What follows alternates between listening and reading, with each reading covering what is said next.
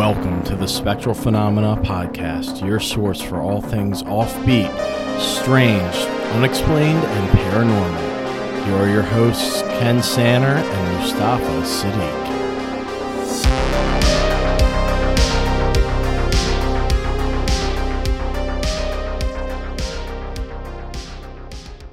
My cabin deep in the woods of central Maryland, sort of. We're not there today, but we're nearby. Today we're going to do something a little bit different and I think it's going to be good. So I'm going to read Moose a quote from a book, and we're just going to see where that leads us. Now, Moose, you have never read anything by Charles Fort, have you? I didn't know who that is. Okay. So this is not a Charles Fort episode, but I've been reading some of his stuff. I've read two of his books, Book of the Damned and New Lands. And Charles Fort is kind of like the grandfather of the paranormal in the United States. Okay. Like he was a paranormal researcher in the late 18 early 1900s. So this book in particular was written in 1923. So just about 100 years ago now, give or take a couple months. He wrote about a, a, a lot of stuff. In particular, he he talks about, you know, like weird stuff falling from the sky is a big thing, weird noises in the sky. He also talks about weird things moving in the sky. Now, in you know 1890 through 1923, they didn't have the term UFO. But uh, one of the things he talked about is astronomers seeing strange lights in the sky moving around, dark objects moving across the moon, bright dark objects moving across the sun. Okay. You know, stuff like that. So kind of kind of like UFOs before we knew what UFOs were, essentially. He also talks about airships and about apparitions and you know basically anything that's paranormal Sure. the guy talked about. So Okay. just uh just to kind of set Charles the tone Fort. there. Charles Fort. Charles Hoy Fort. And actually it's kind of funny uh, that we're talking because I've been planning on talking about this since I finished this book. And actually, Fort was on my list of people I wanted to talk about uh, when we made that spreadsheet of people we want to talk about, or things we want to talk about for the topic. And then today, Astonishing Legends, if you know that podcast, dropped a uh, first part of a multi-part series on Charles Fort. Oh, interesting. So what's his background? that is a I really good Googled question. Yeah, he. I don't know anything about him other than his research he did on this topic. I don't. I Oh, think he was term- essentially an uh, an investigative journalist. Yeah, the term Fortean. Yeah, yeah, yeah. Mm-hmm. So uh, I'm just uh, I'm just going to read Wikipedia. Charles Hoy Fort uh, was an American writer and researcher who specialized in anomalous phenomena. The terms Fortean and Fortinia, Fortin, Fortina are sometimes used to characterize various such for phenomena. Fort's books sold well and are still in print. His work continues to inspire admirers. Uh, yeah, okay, cool. Yeah. So interesting guy. Mm-hmm. Uh, had a big impact on on paranormal stuff. So this quote I'm going to read you, I think it's very ahead of its time. Okay. Uh, again, consider it's 100 years old. Okay, Before the term UFO. okay, um, before people like Jacques Vallée or any of the people that we, we think about now being big into connecting different aspects of the paranormal and the UFO community and stuff like that. sure. So, this, this is what he says Someday I shall publish data that led me to suspect that many appearances on this earth were that were once upon a time interpret, interpreted by theologians and demonologists but are now supposed to be the subject matter of psychic research were beings and objects that have visited this earth not from spiritual existence but from outer space Whoa. and this is What uh, year was that? page 63 of new lands this was 1923 Whoa. I just that quote really struck me Yeah. when i when i read that you know i was like that's really ahead of its time it sounds like something jacques vallée would say i don't know if you're familiar with him at Yeah. all What Um, was uh do you know like the reaction at the times of what I don't know what the rea- I certainly not to that specific quote. I don't know in general how Fort was received during his time. I mean, this is not far removed from like the time of the spiritualism movement and from the airship craze of the 1890s. So mm-hmm. I know we think of this as a very, I guess, religious and strict time compared to now. But these ideas were not out there. You know, you had the idea of psychics and stuff um, as popular. And so what was the spaceship thing of 1890? the airship thing of the 1890s, um, basically there were multiple reports of large mechanical airships that were flying across the United States. Like, I'm trying to think of the word they used. Uh, I can't think of it, but I mean, basically, what you would think of like something out of like steampunk. Like that's what people were reporting to have seen. So, and were there hot air balloons at the time? There were, And they so they knew the difference. yes, Yeah. Okay. Interesting.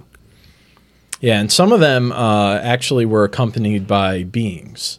Now they were very human-like, but there were in some cases reports of beings with them. Interesting.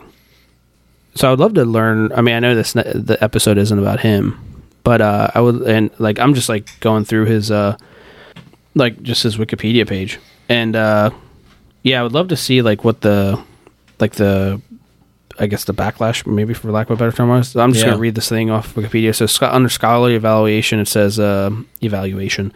Uh, it says religious scholars scholars such as Jeffrey Kripal and Joseph P. Laycock view Fort as a pioneering theor- theorist who helped define paranormal as a discursive category and provided uh, provided insight into its importance in human experience.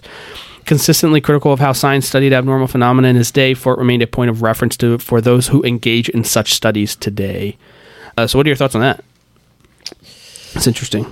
Yeah, um, Trailblazer, right? Yeah, definitely trailblazer. You know, actually, you know, my thought is, I think there's always been an interesting relationship between establishment religion and the paranormal. Okay. I think that's where my brain really goes, and I know that's not a direct answer to what you just read. sure. but there's almost a love hate relationship with it. You know, Okay. it's like when the paranormal provides evidence for establishment religion, you know, theology embraces it. Mm-hmm.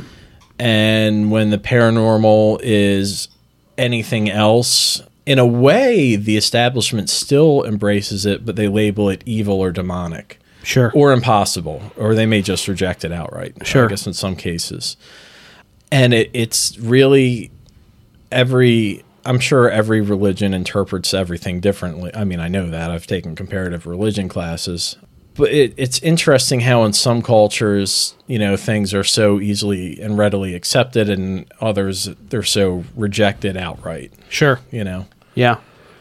And I think it's hard for us to, at least in the United States, to kind of separate ourselves because you have to look at the roots of the United States and like and like the the the religious roots of the United States, right? Which was a specific kind of Christianity, and then how like the societal responses to stuff in paranormal uh, paranormal uh, phenomena maybe gets its rooted in that. I think again, I'm not a religion guy. I don't know stuff about you know, but I, I imagine that it, a lot of it was like a method to explain otherwise unexplainable phenomena, right? So Right.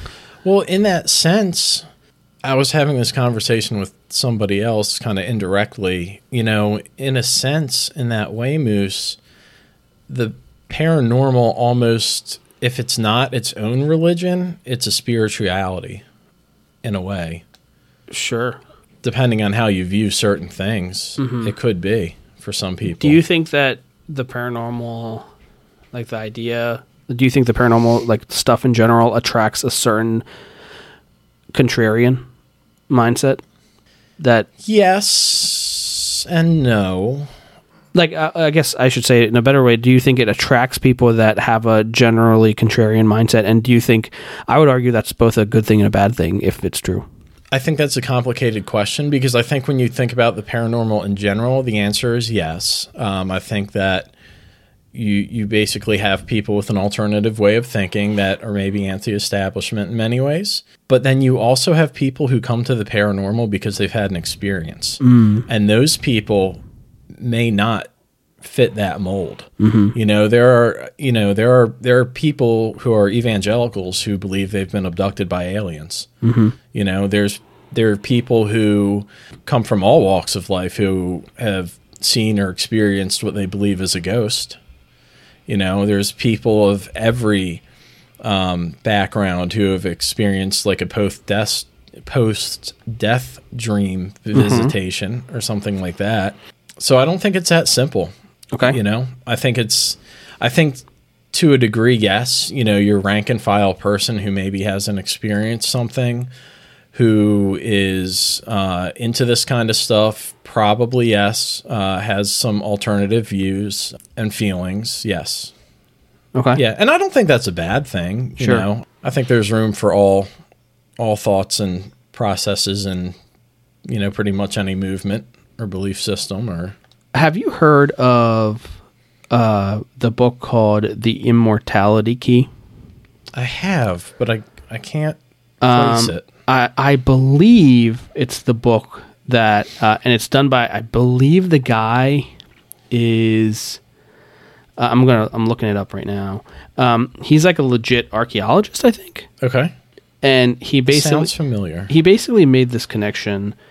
Brian C. Mur- Mur- Muraresku, The Immortality Key, The Secret History of the Religion with No Name. And maybe that's not what I'm thinking of, but basically it talks about the effects of like potential potential effects of psilocybin on like uh, Christianity. Yes. Uh, Okay, I didn't know about the Christianity part, but I, I now that you say the psilocybin, that that does. Yeah, and basically how it like so they what they what I think he was able to prove was that in a a part of Greece that otherwise maybe it's not Greece maybe it's Spain but basically they found proof that certain psilocybin containing agents were utilized in ritual that then also could pretend like they were able to connect its use to uh, Christianity in that location. And I guess I just want to get your thoughts on that because I think that also ties into stuff like this. I wonder how much of, I wonder how much of, so because an established religion, right? Generally, drugs are a big no-no, right? Any sort of altering substance is a no-no. But I wonder how much of it was uh, initially created with such agents, and how much like UFO and other paranormal phenomena is tied to that. Yeah, so that's a really interesting question. When you go back to the early days of most religions and you get into the mysticism that a lot of people practice, sure. psychoactive substances were a big part of that. And I think the knee jerk reaction is to say that makes it not real. Mm-hmm.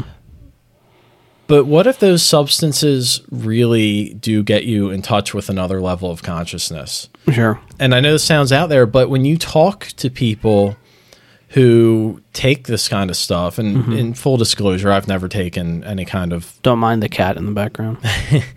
I've I've never taken any kind of hallucinogenic or anything like that.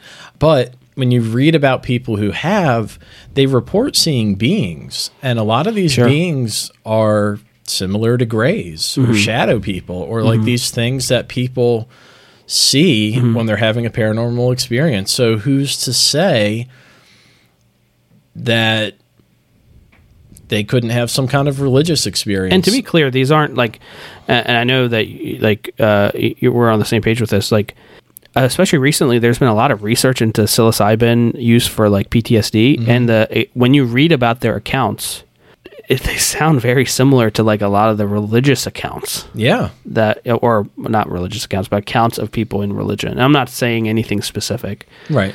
I think this is a hard conversation too because I think some and again I don't know what I don't know, but like sometimes there's it feels that sometimes if people even acknowledge stuff like this, it people believe that it risks invalidating the theological basis that they operate off of, which is not good. You know, to them. But maybe it's a way of evaluating the human experience when it comes to religion. Yeah. You know, Yeah. like, like does is the does the UFO not exist just because you perceived it under the influence? Maybe, maybe it does exist because you were under the influence and you got you tapped into something that otherwise you don't have the sense and perception to be able to do so. Well, you know, you certainly have people who see UFOs and ghosts and Bigfoot and whatever when they're under the influence of this kind of stuff. But you have a lot more people who see it when they're not. Oh yeah, You know? and people that, to be clear, are not allowed to like literally like I'm talking David Fravor level of like their job does not allow them to partake. Right. It, like literally, they're if they were even you know what I mean, and the the and I, I I don't know if we've talked about the David Fravor incident. We did. We did. Okay, yeah, but that I mean, they weren't under the influence of anything, and they saw something. Yeah. You know. Yeah, it's it's all very very fascinating. You know, and I, I don't want to get into like a whole theological Yeah. thing or or whatever. Um, we're just kind of seeing where this conversation goes today. Yeah. But there's, in in my humble spiritual opinion, a, a whole nother plane of existence out there. Sure. Where you know we have religion to try to explain it and explain it to us. But what's that Shakespeare quote? You know, there's more wonders in heaven than earth, or something like that. Mm. Like we we have no idea what else is is out there on other dimensions or other spiritual planes or you know you can uh, you can ascribe to a religion but that doesn't necessarily tell you every little detail of what's going on. So you my big I mean? thing is we uh, so I maybe I've talked about this before on here but so we have a nervous system that's able to input uh, you know it gets input from sensors. It's able to integrate it right? And then it's able to put output. But the fact of the matter is it can only sensors can only pick up stimulus for their specific type of sensor, right? So, for example, you know, we have the five senses, right? We can only perceive the things that are align with the the the stimulus of the, our senses. So, uh, how do we? How can you say that there is nothing outside of those five senses if you don't even have the you, the the stuff to be able to sense or not sense. You know what I mean? So yeah. if we can't perceive something, and we know that stuff like that exists, right? Um, uh, Ultraviolet light and infrared light. Yeah, or uh, the magnetic. Um, you know, like the magnetic uh, poles and spheres for various animals that migrate. Like, so we know for a fact that like perception exists of things that we know, like phen- natural phenomena that exists that we don't have the that humans don't have the perception to receive, but other animals are. Why doesn't the second order thing also exist where there's things that we don't know that we don't know, right? Because right. we haven't been able to categorize it, and uh, you know we we don't know it exists. I, I was in, it's interesting. I had a conversation with um, uh, so this past week or a couple weeks ago, I spent a week in Monterey uh, in an educational program that I'm in, and um, I had a conversation with a couple guys there uh, about this actual very same topic. And to summarize, I think what the gentleman was saying was, uh, I think he was taking the skeptic's argument of we know that we have a good understanding of our physical reality now, right? And to that I say, true. Compared to 300 years ago, we now have, have a what we believe is to be a really good understanding of our physical reality of our universe and its laws that you know govern it, right? The physical laws that govern it, and we're reaching the precipice of that, right? However, we also understand that once we get to this super minute level of quantum physics, we don't really know what we don't. And also, full disclosure, I'm not a physics guy. I just, you know, I'm just quoting what this guy was saying, or paraphrasing. What if there is a dimension outside of that, right, that we aren't aware of yet? 200 years ago, uh, I don't think that they would have been able to conceptualize, or the majority of folks would not have been able to conceptualize uh, the scientific realities that we know today until they were discovered, right? Uh, so, what if the same is true for uh, things that we'll know 200 years from now? I would look to the the the naysayers and the contrarians in the world in the in the theaters of physics and uh, you know the the world of physics and see what the contrarians are saying and look there for solutions. Yeah, I think that's interesting. You know, you get into the, things like multiverse theory and quantum theory, and these sure. things are, are just emerging. And uh, I think we're really looking at some cool stuff coming out. You know, mm-hmm. if not in our lifetime, then in our children's. You know, sure, um, absolutely. It, it, there's there's a lot that we don't understand. Um, I mean, you think about Einstein uh, lived going on 100 years ago now. Mm-hmm. And we're just starting to, I believe, prove some of the stuff he said. And we still sure. haven't proved everything he said, you know? So who knows how long it'll take the theories that we have now to either be shown to be correct or not. Do we have we talked about Bob Lazar? We have not. Uh, what are your Would thoughts you like on Bob to? Lazar? well, because think about it, like a lot of the stuff that he says has, I guess, somehow some of it has turned out to be true. Yeah. So I don't know. I I would have to refresh myself a little bit with some of the stuff you said, but um, for those who don't know, Bob Lazar claims to have worked on or at a site near to Area 51, and uh, he talked about the craft they had there. He talked about he, he talked about the craft they had there. Um, he talked about a certain element that they had there uh, that at the time he talked about it did not exist. It has since been discovered. It, it is not a stable element. Like I said, I didn't prepare for this, so I couldn't tell you. I think it's like 118 but it's not a stable element, which doesn't mean that we couldn't find a isotope of it or a form of it that would would not be you know would be stable that could happen. Um, but as of right now it's not a stable isotope. But that's that's essentially him in a nutshell. And moose is is he also the guy who does uh, the ce5 like psychic connection to the ets thing? Is that, i don't even know what that is. Okay i think that is him i could be wrong i could be confusing him with Steven Greer. So it's interesting. I Wikipedia him, and Wikipedia is everything I said wrong. Am I no no no no? Up? Okay, I'm just going to read this off Wikipedia. Uh, whoever wrote this has to at least has a, I think a, a, some sort of negative bias against him. I think everything I just said was Steven Greer. You you were talking about reverse engineering extra and like element 115 and stuff. Yeah, yeah. yeah. So oh, that's him. Okay. Uh, so Robert Scott Lazar is an American conspiracy theorist who claims to have been hired in the late 1980s to reverse engineer extraterrestrial technology at what he describes as a secret site called S4. He alleges that his subsidiary installation is located. Oh, sorry. He alleges that this subsidiary installation is located several kilometers south of the United States Air Force facility, popularly known as Area 51. Lazar claims he examined an alien aircraft that ran on an antimatter reactor powered by element 115, which at the time has not yet been synthesized. He also claims to have read U.S. government briefing documents that describe alien involvement in human affairs over the past 10,000 years. Cl- his claims brought additional public attention to Area 51 and fueled conspiracy theories surrounding its classified activities. Lazar has no evidence to support his core claim of alien technology. His story has been analyzed and rejected by skeptics and some ufologists. Universities from which he claimed to hold degrees show no record of him, and supposed Former workplaces have disavowed him. In 1990, he was convicted for his involvement in a prostitution ring again in 2006 for selling illegal chemicals. The fact that this is worded so negatively on Wikipedia makes me believe him more. I know, me too. Um, I mean, it's like they set him up, you know. Yeah.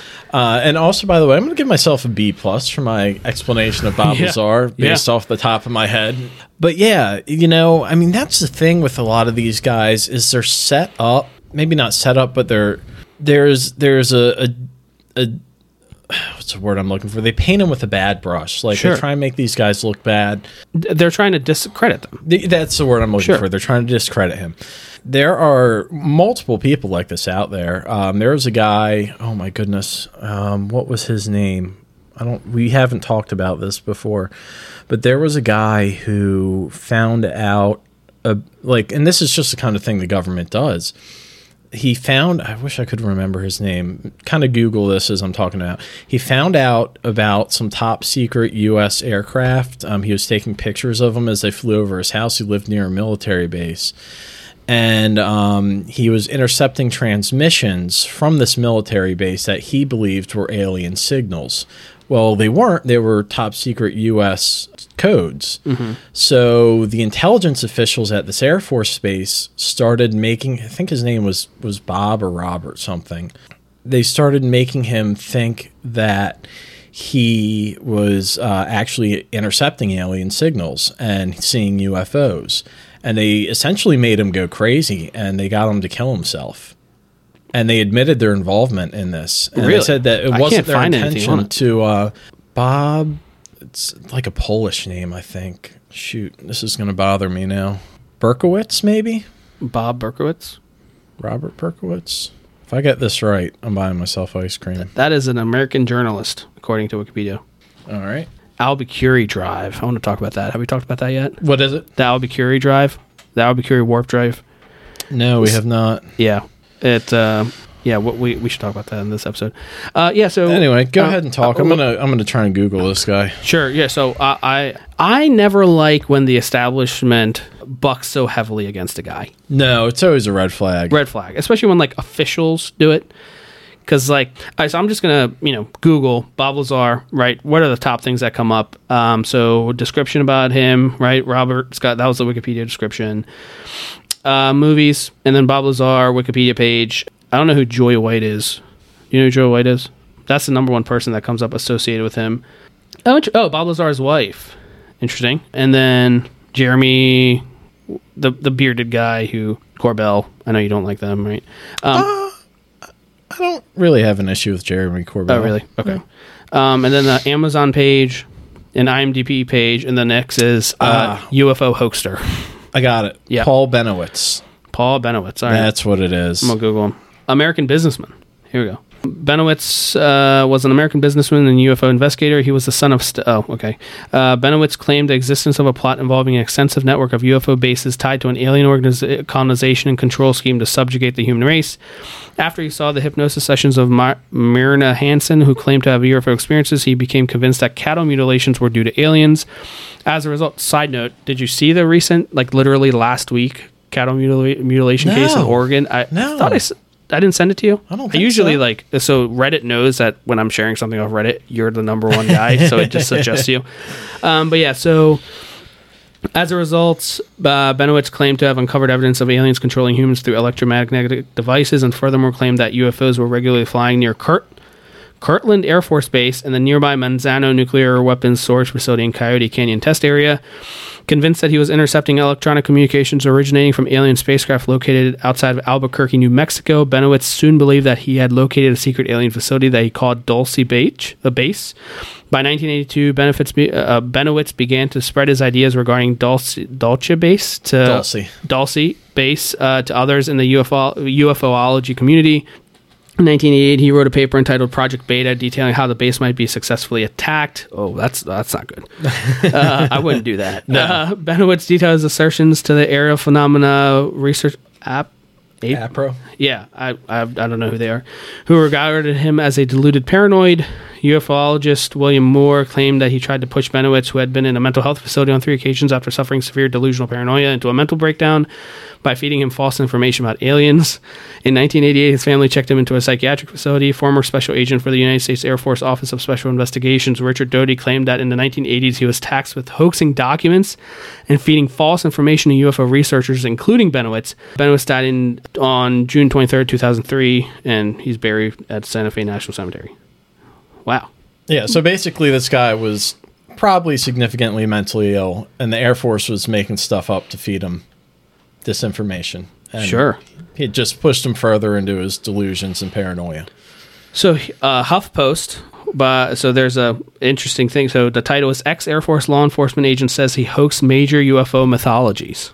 Richard Doty claims that the, that while he was a special agent for the U.S. Air Force Office of Special Investigations, he was tasked with hoaxing documents and feeding false information to UFO researchers. The Air Force refused to comment on whether they knew of his activities or whether he, his claims of partaking in this activity are, are at, at the behest of his superiors is accurate. Interesting. Yeah, so he's an interesting character. I've heard several interviews with him on other Richard podcasts. Mhm. Okay. Um, and he kind of says he's reformed now and he's fighting for the truth and that this stuff is real. But how can you ever trust a guy who is a avowed disinformation agent? You know, Interesting. like could he could he be telling the truth? Yes. yeah. Um, but could he also be continuing to be a disinformation guy? Interesting. Yes. yeah. Yeah. And he'll never come on our podcast. We're not cool enough, so we can, we can talk about him a little The bit. documents also state that two U.S. senators from New Mexico had called or, or shown up at Kirtland to check the AFOSI's investigation of Bennewitz and his ET contacts. Apparently, Bennewitz had sought their help. Both times, the senators were told there was no investigation. That's interesting, though.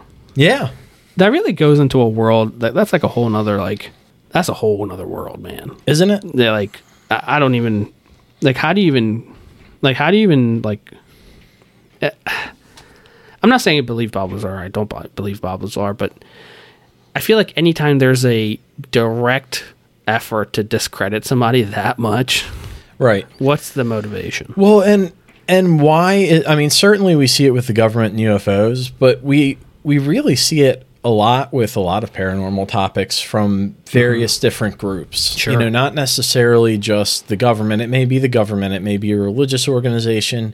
It may just be the media. What's the ang- like? What does it? What does it hurt if if Moose thinks he saw a UFO? Mm-hmm. How does that hurt anybody? If Ken thinks he saw a ghost, what does it matter to anybody else? So is You know- there a threat to the current establishment? That's what I'm thinking. I'm thinking that somehow there's an idea that these beliefs exist threaten certain establishments. Yes. I think there's a worry that it undermines the power. And I don't know if it's as simple as if there are UFOs, then there are aliens, and that means that the government is not all powerful and it can't do everything, or what it is.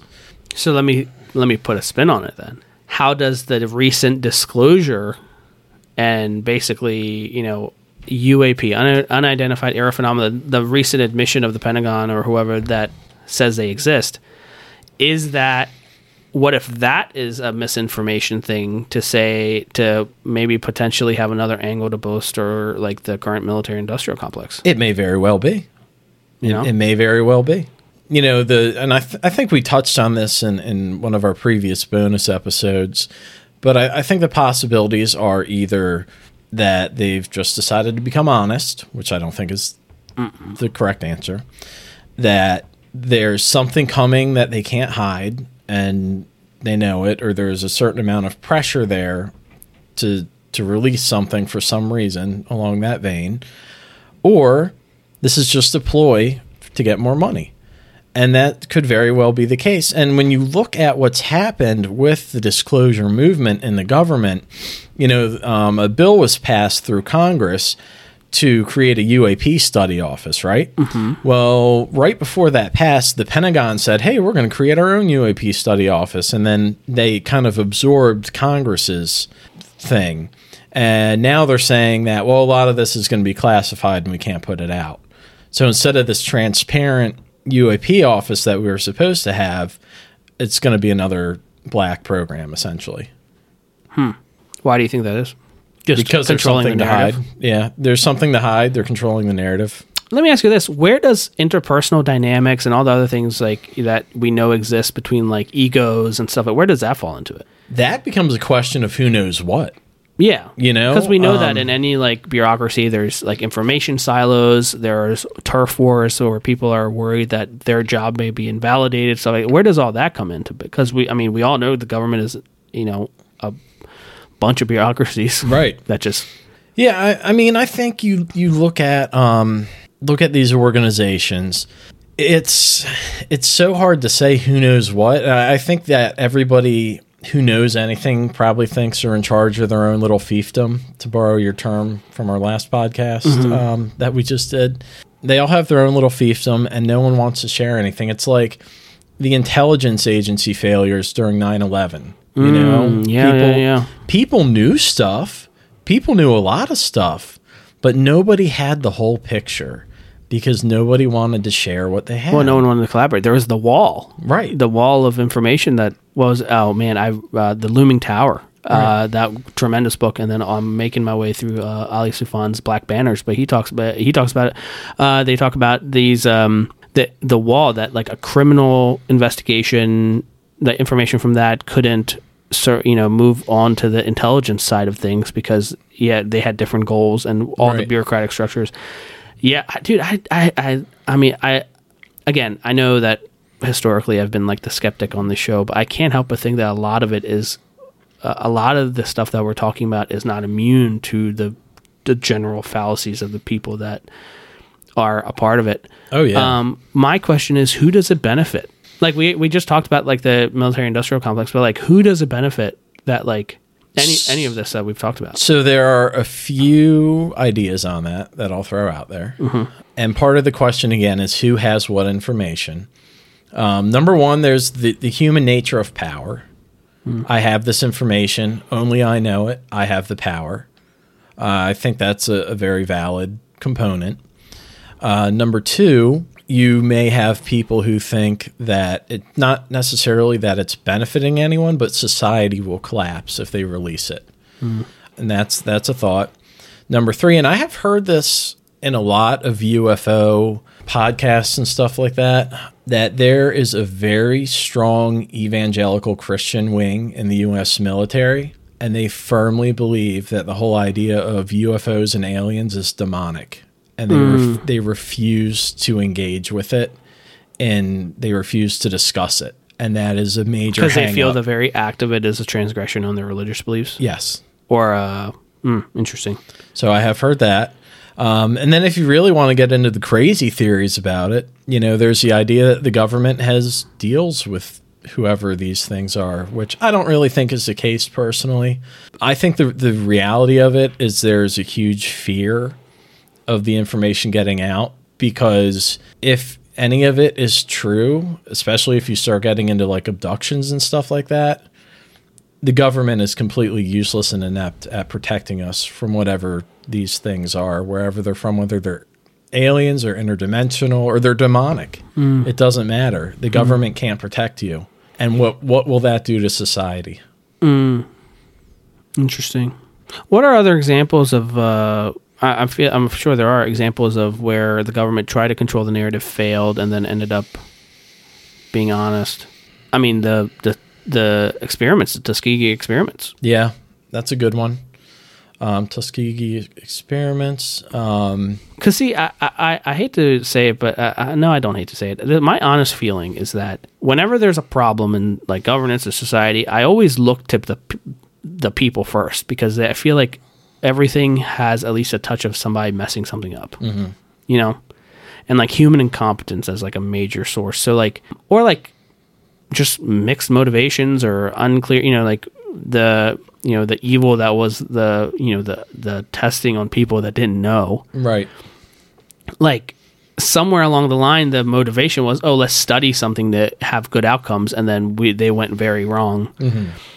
Where uh, does a similar vein go to hey let's not disclose this information because it's going to cause harm and does that lead to something else that's like really bad well and part of it too to i mean you have to consider this angle too. Let's say you now you have to put yourself in the mindset of the American military and civilian leadership of yeah, 1947. Sure. Okay. Mm-hmm. So it's 1947. World War II has just ended. The Cold War is just about to begin. We find out a UFO has crashed and and we maybe even recover a couple bodies from it. Mm-hmm we're not going to tell anybody, right? Like this is going to sure. create all kinds of problems. Mm-hmm. So, all kinds of panic. Mm-hmm. So we cover it up because it's 1940 and we're protecting the people and they can't handle it. We might actually think it's Russians. We might think it's Russians. Initially, sure. sure. Sure. Maybe it's the Soviets. So we cover it up. And we keep covering it up and we find more things and we see more things and we encounter more things and now we know this is real mm-hmm. but now we've been covering it up for 80 90 and that's years. how we've always done it and that's a huge thing in general with people and now what are we going to go tell the american people that for almost 100 years we've been lying to them and we've known about this mm-hmm. and now what happens to our credibility yeah so we just say because we're short sighted short sighted we just say we just say we'll just let the next people handle it. Yeah. Yeah. Yeah. I don't know. I, I, you know I don't and I'm not saying that's all of the issue, but I think that may be part of the issue. Mm-hmm. Sure. Mrs. Fiance just pointed out. What if the government has uh, doesn't know? What if the government doesn't know as much as we think they know, and they don't want to admit that they think that they don't know what's going on? Which I think kind of you know backs up you know, the idea of what if they're afraid for people to realize they're not control. Yeah, they lose the confidence in the government structures. Yeah. You know, I think I think that's a really key part of all of this. What if someone's making money off of it? That's very legitimate too. What if there's like industry secrets that we don't even know are happening right now, and they don't want to? Yeah. What if they? What if losing? What if losing the uh, the privileged information ends up making people lose money? Yeah, that could be. That could be. Because you know? right next to human error, I always think people are greedy. And you're right. They are. That's interesting. Because then all that motivates people to build on Bob Lazar more. Yep. Yep. You know what's what's going on at Lockheed Martin, man? We don't know. Yeah, yeah. Oh yeah, any of that. I mean, uh, and I like to think. I really like to think that we spend more on national security than what is it? All next, con- like however many nations combined. Right. But I think we also benefit from that, right? Yeah, I mean, yeah. I, I, mean, I hate to say. I mean, of course we do, sure. right? I mean, look at the current geopolitical situation. I, I like to think, at least, maybe I'm naive, but I think we definitely benefit a bit from that as like U.S. citizens being protected. Right. But at the same time, what's going on in like the compartmentalized worlds of whatever research, and what are the neg- negative ramifications? Right. I don't know. What do you think? Uh, where do you think this goes next? I felt like we were making progress, and I really feel like we've stalled. You know, I feel like nothing's happening now. Um, You know what I think? I think the disclosure stuff was meant to be a distraction from COVID, and it failed. maybe, or maybe COVID was a distraction from co- from uh, disclosure. you know, I, I I'm a, I'm afraid that what's going to happen is we're going to get back into the past 50 years of nothing. That's that's honestly my fear at this point is that nothing else is going to happen in our lifetime. And I could be wrong. And there's still going to be plenty of books to read and podcasts to listen to and movies to watch and documentaries and whatever else. Um, there's people fighting for it. What's you your know? definition of success in the next fifty years? success in the next 50 years truly the only success on we're talking about the ufo uap topic i assume Yep. the only definition of success in the next 50 years for me would be a, a full disclosure of either we truly have no idea what's happening. Here's everything that we've ever researched on it that's not immediately harmful to national defense or you know the the disclosure basically the disclosure of whatever they know would be success whether that's they're little green people from Mars that come and visit us or they're little gray people from Zeta Reticuli or they're from another dimension or we just don't know Are, do you, but don't you think that?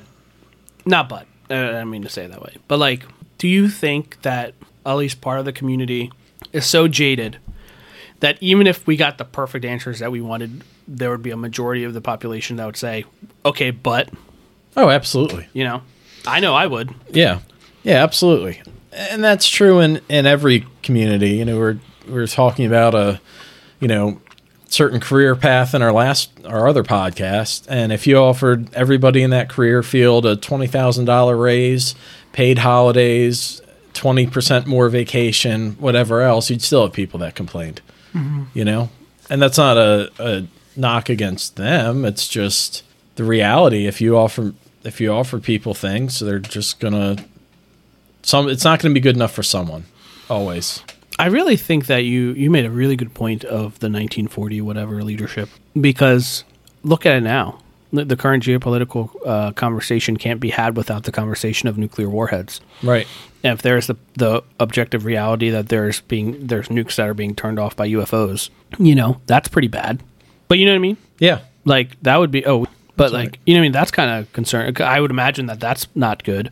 right You don't want to tell the people you're governing that oh, our most potent weapons in this like war can just be turned off by something we don't know what it is. right.